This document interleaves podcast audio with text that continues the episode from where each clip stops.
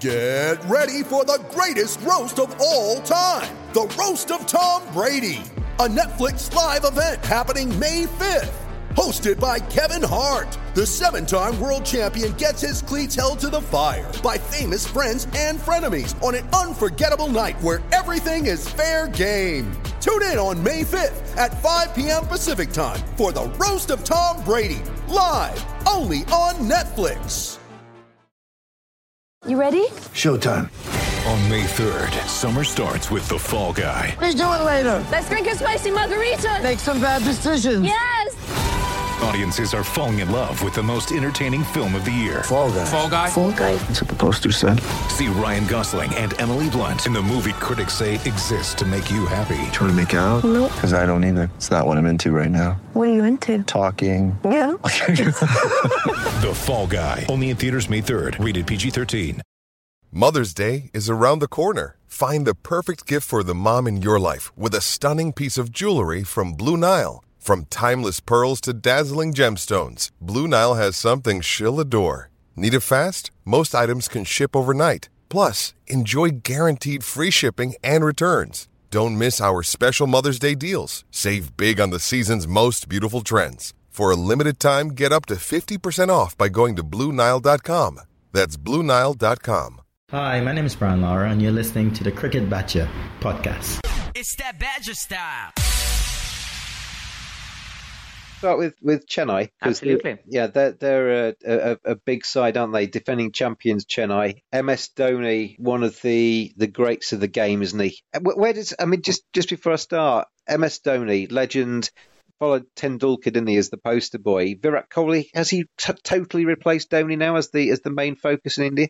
I think I would I would think so, but they I, I suppose they perform different functions. Dhoni's kind of on his way out, the legend that won everything there is to win, and Kohli's hungry and he's looking for stuff to win. So I, I think they perform different functions for the Indian psyche. So um, I think they're quite comfortable with those roles at the moment. Well, he's, he's, he's huge, isn't he, for CSK? Um, the only worry for CSK, I think, is that they are starting to get a little bit older, aren't they? You know, the likes of Dhoni, the likes of um, Suresh Raina, Imran Tahir, even who's in their side or potentially in their side this time around, and Ravindra Jadeja. None of them are getting uh, any younger. Shane Watson. There's a few kind of old stages there, and you can say, well, that's great for experience, which it is. And it's great uh, it's great to have those names in there because they're all talented players. But you know they're, they're starting to get a bit long in the tooth. So at some stage, CSK is going to have to shake it up a little bit. And going back to the Mumbai thing that we spoke about, you know, the one focus that they had was to bring in youngsters, wasn't it? And to and to kind of create a culture, bring the youngsters through. Potentially, CSK are going to have to do that at some stage. Dwayne Bravo, even as their all rounder, is not getting any younger. So that would be the worry with CSK. But you, you know,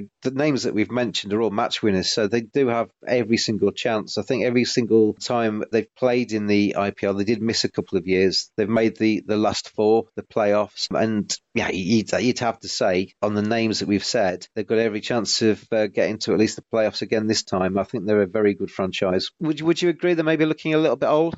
I, I think that you'd find it difficult to bet against them for a top four finish. They've um, done it every year. They've played seven finals, three wins. They've got players who know how to play the IPL, right? And Yeah. so one of the things with the IPL, and one of the things that's frustrated me for a long time, is the auction and switching up the team every three years. So when Chennai made its re-entry into the IPL, they very much went with a team that was only for the next three years. So I'm not sure there's a lot of benefit in actually grooming youngsters because what happens is three years down the line, you shuffle everyone around. Chennai's gone with consistency, they've gone with experience, and we saw it last year. They won the whole the whole show. So it's a good point that DJ. Which, um, but I mean, Mumbai kind of retained quite a few of their youngsters for the second time. The Pandya brothers are still there, and I, I do quite like the the idea of having some fresh faces, a combination of some old stages and some young young talent as well. I also think the the the auction is one of the the best things about the IPL. Obviously, it's not cricket, but I think the kind of two days of working out